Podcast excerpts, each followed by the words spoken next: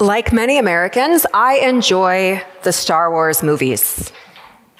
I have great memories of watching the original ones, the best ones, with my family, including one marathon with my cousins when we were driving back from Arizona in an RV and just watched them all straight through. I've enjoyed the newer ones as well, flaws and all. And I've also enjoyed some of the spin offs, such as The Mandalorian. Now, I had not heard of a Mandalorian before this show came about. And if you are like that as well, this show follows a character who is, you guessed it, a Mandalorian. He's a warrior. He's a bounty hunter. He wears full body armor and a helmet at all times. And there are other Mandalorians in the show near him who do the same. So as soon, as soon as you watch this show, you start to hear the key Mandalorian phrase. This is the way. Yeah, some of you know that even if you haven't seen the show. This is the way. The way is the ancient code of those from Mandalore. Not removing your helmet in the presence of others, this is the way. Hiding your headquarters to preserve your civilization, this is the way. Caring for foundlings, this is the way. This is what it means to be Mandalorian. Walk this way and you'll be faithful to the creed. Well, that seems pretty clear until you get to season two. And then our Mandalorian, with his innocent faith in the way, gets rescued by other Mandalorians and then scandalized when they remove their helmet in his presence. This is not the way. And suddenly we learn there's more than one understanding of what it means to be Mandalorian. Our hero has no category for Mandalorians who do not follow the way. And the newcomers think our hero is crazy for following an ancient and outdated creed. Which way is the way? Right now in our culture, we too are experiencing a clash between ways all over the place. Ways of being American, ways of interacting with other cultures and nations, ways of navigating gender and sexuality, ways of addressing injustice, and yes, even ways of being Christian. Clashing understandings of how Christians are to live out our faith in the world here and now. Which is the way? In our gospel passage for today, we see a similar clash between ways, understandings of what it means to follow Jesus. Peter says, this way. Jesus says, this way. And he gets very clear. For once, the way of Jesus is the way of the cross. There is no other way to follow him. And if it's not the way of the cross, it's not the way of Jesus. This morning, we're going to walk through this passage and look at what the Gospel of Mark teaches us about the way of Jesus. If you're a note taker or um, struggle with maybe uh, hearing versus seeing, I just want you to know this is a little bit of a more reflective and less structured sermon this morning. So if you're if you need something to do just to keep track, I suggest in your notes put on half of the page the way and the other half not the way. And either in scripture what you hear from me, just kind of keep track. Okay? Way, not the way. All right, let's look at Mark. You might remember that in Mark, this chapter is a turning point in the story. In the first half of the book, Jesus has been traveling around Galilee, preaching about the kingdom, healing, casting out demons, and the crowds and disciples love this part of the Jesus way. In chapter 8, Jesus begins to travel toward Jerusalem, preaching less kingdom and more cross, performing fewer miracles, giving more instruction about what it means to follow him. And the disciples waffle as usual between awe and cluelessness. Right before where our passage begins, Peter has literally just confessed Jesus is the Messiah. You know this story, the big, who do you say I am? You're the Messiah. In Mark, Jesus doesn't even give Peter a pat on the back for that. He just tells him, don't tell anybody. And today we see why. Jesus knows that he is the Messiah. Peter's confession is true. but in the words of the Princess Bride, You keep using that word. I do not think it means what you think it means.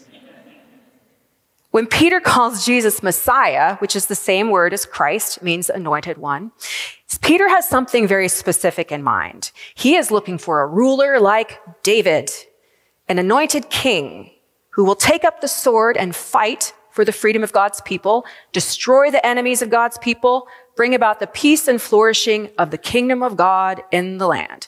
Victory, a winner. That's the Messiah. That's who I want to put my something in. What's that phrase? Sorry. I want to put my marbles in that basket. Someone has to start it, right? Well, Jesus doesn't call himself Messiah when he picks up this thread. He calls himself the Son of Man, referencing some of these Old Testament passages like Daniel 7. Jesus says, not just, well, these things might happen or these things will happen, but these things must happen.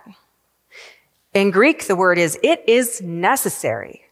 It's necessary for the Son of Man to suffer many things, not just the cross, but many things. It is necessary for the Son of Man to be rejected by every group of religious authorities. That word rejected implies that all these folks took a close look at Jesus' claims and then deliberately rejected them. It is necessary for the Son of Man to be killed. It is necessary for the Son of Man to rise on the third day. All of this is not optional. It is necessary for my mission, says Jesus. Peter is scandalized. He pulls Jesus aside, maybe to correct him privately so Jesus can save face. Jesus, this is not the way. Messiahs who die prove they're not messiahs. You're embarrassing yourself and us. Stop it. Have you ever wondered why Jesus is so harsh here? Why does he not just ignore Peter's rebuke or like, Peter, you just don't get it yet? Why does he literally turn around and rebuke Peter in a way that all the other disciples can hear it too, which is shaming Peter in the process? Why is Jesus so harsh? Just a little misunderstanding. Go easy. Well, Peter's objections to the way of the cross, they do seem understandable and natural. Who would want that? Nobody chooses to be a loser. They're understandable, and that is why they're so dangerous. Because Peter's not just misguided, he is speaking the very words that Satan the accuser would speak and did speak to Jesus in the wilderness. You can get the kingdom without the cross. We're on God's side. We want to win with God. The stakes are too high to risk losing. You don't need the cross. The way of glory, that's a lot better than the way of shame. Just go that way.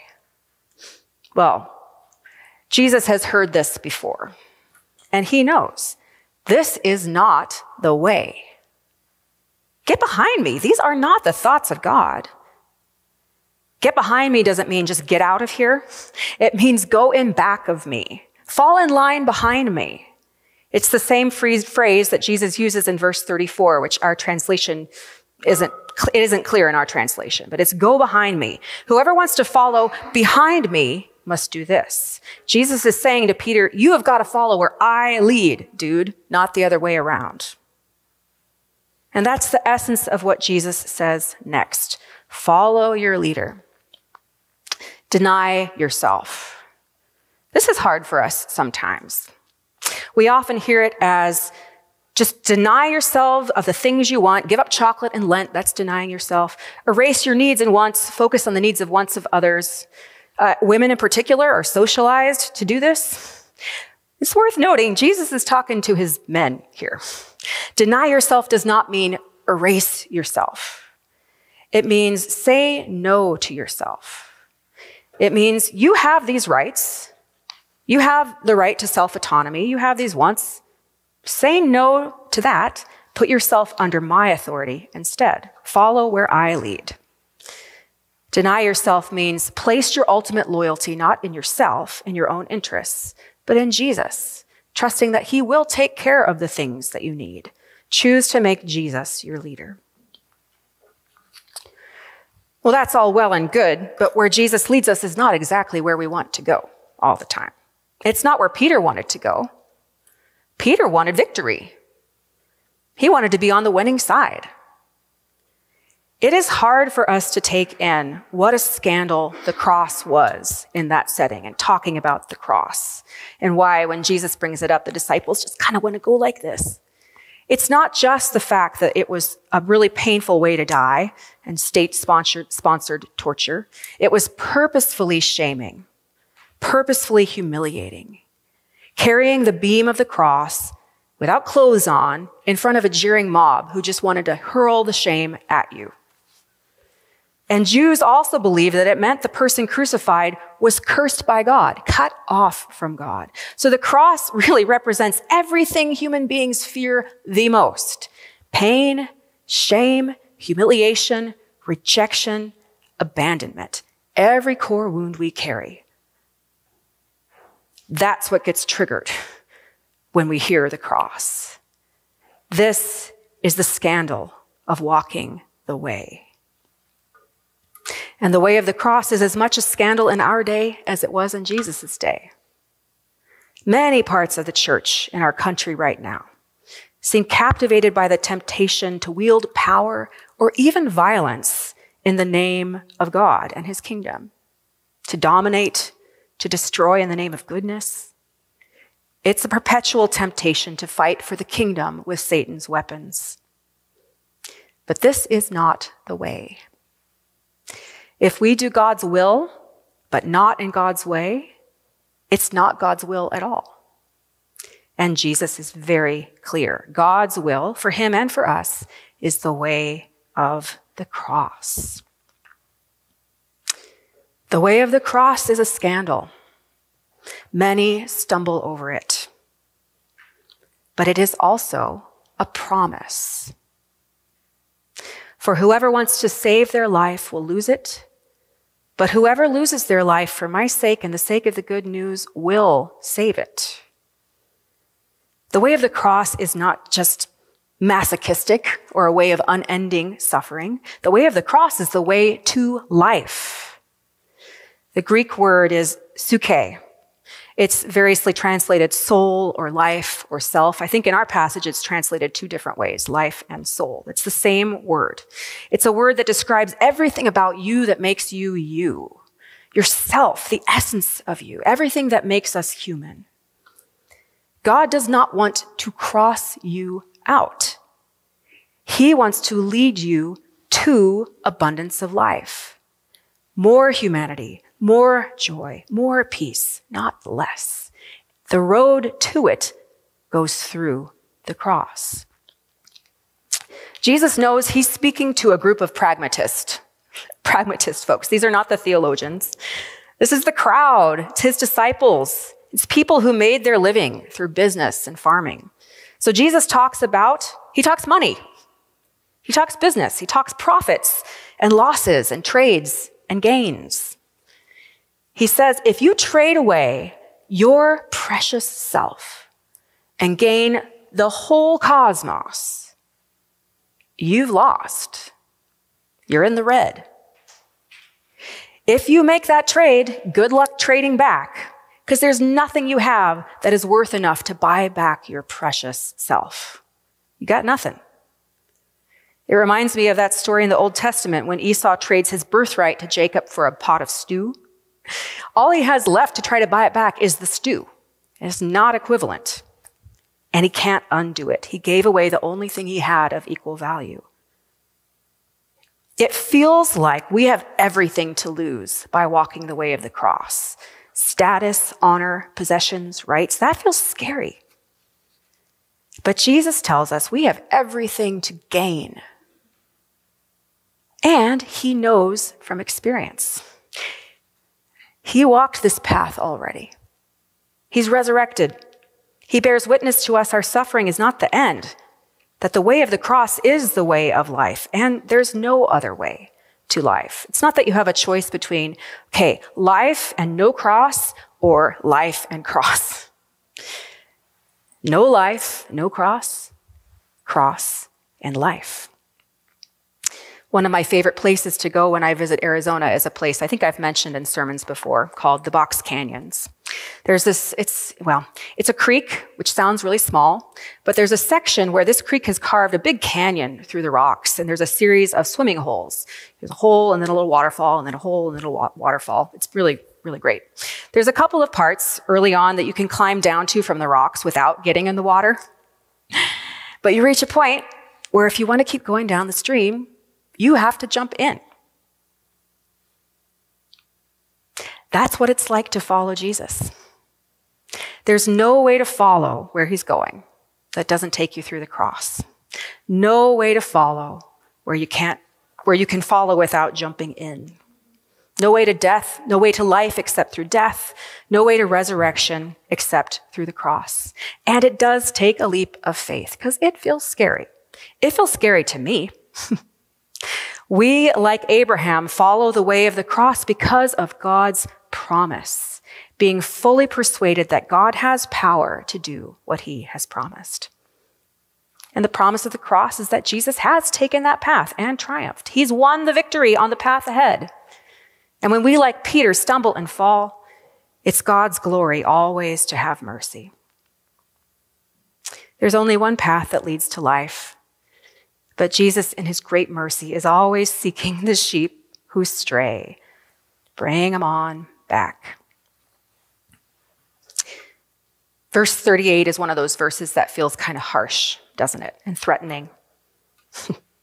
if you're ashamed of me, I'll be ashamed of you when I return in victory with all the angels.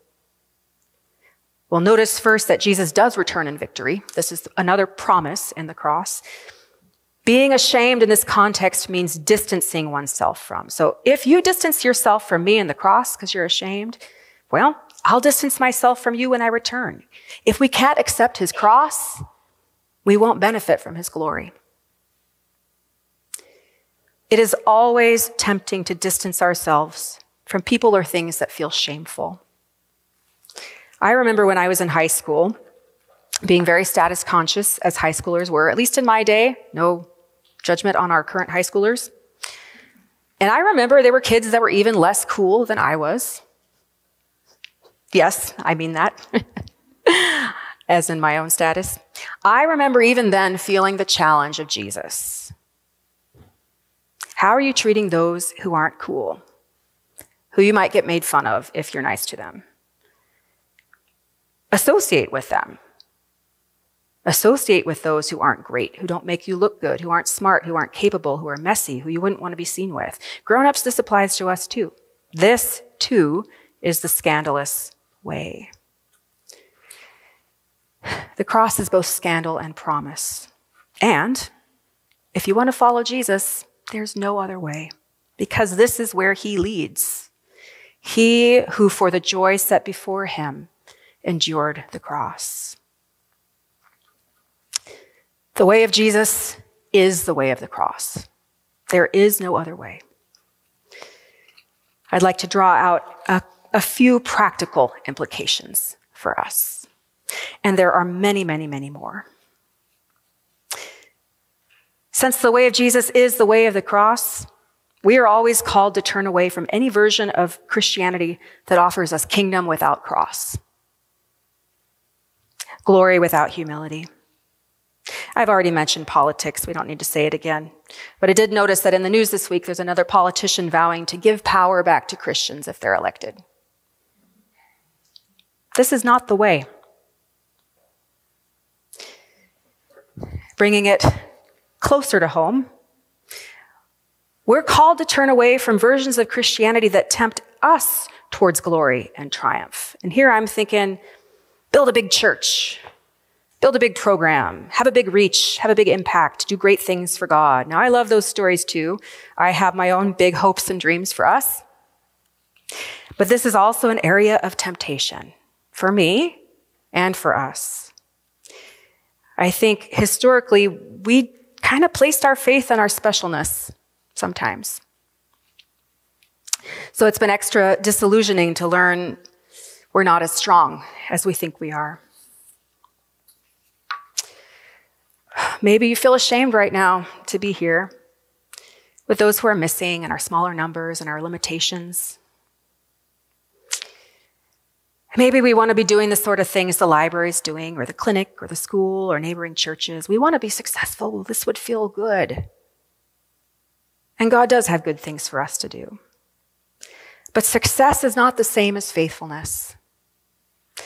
Success is not the way.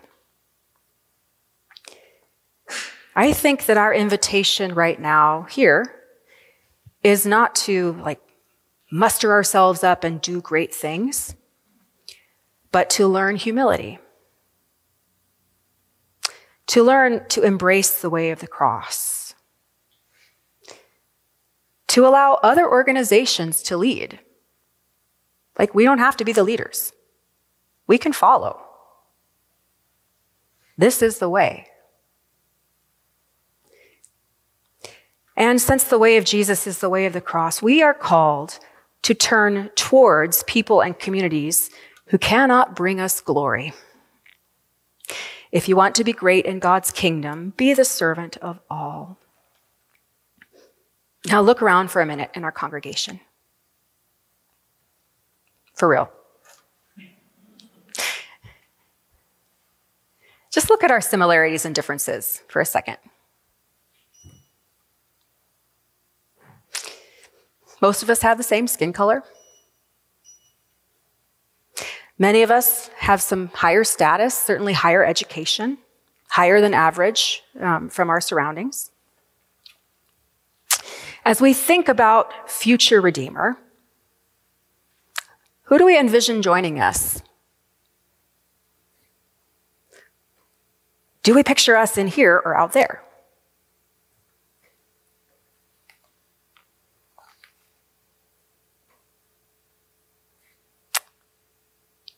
Just thinking about this, you know, I, I really want us to grow.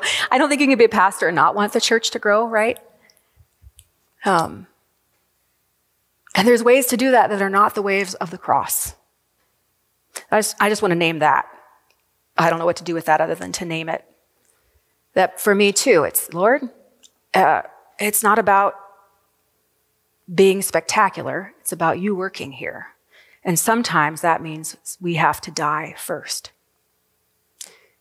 I know this is, I'm, yeah, anyway, I'm riffing. That's what it says in my notes. One reason that right now I want us to begin engaging in events in which we're more on an equal footing with those we serve, having a meal, being out in the community, uh, things that make us more equals. Because otherwise, it will reinforce our status differences, and that's not the way of the cross. This is a temptation for us.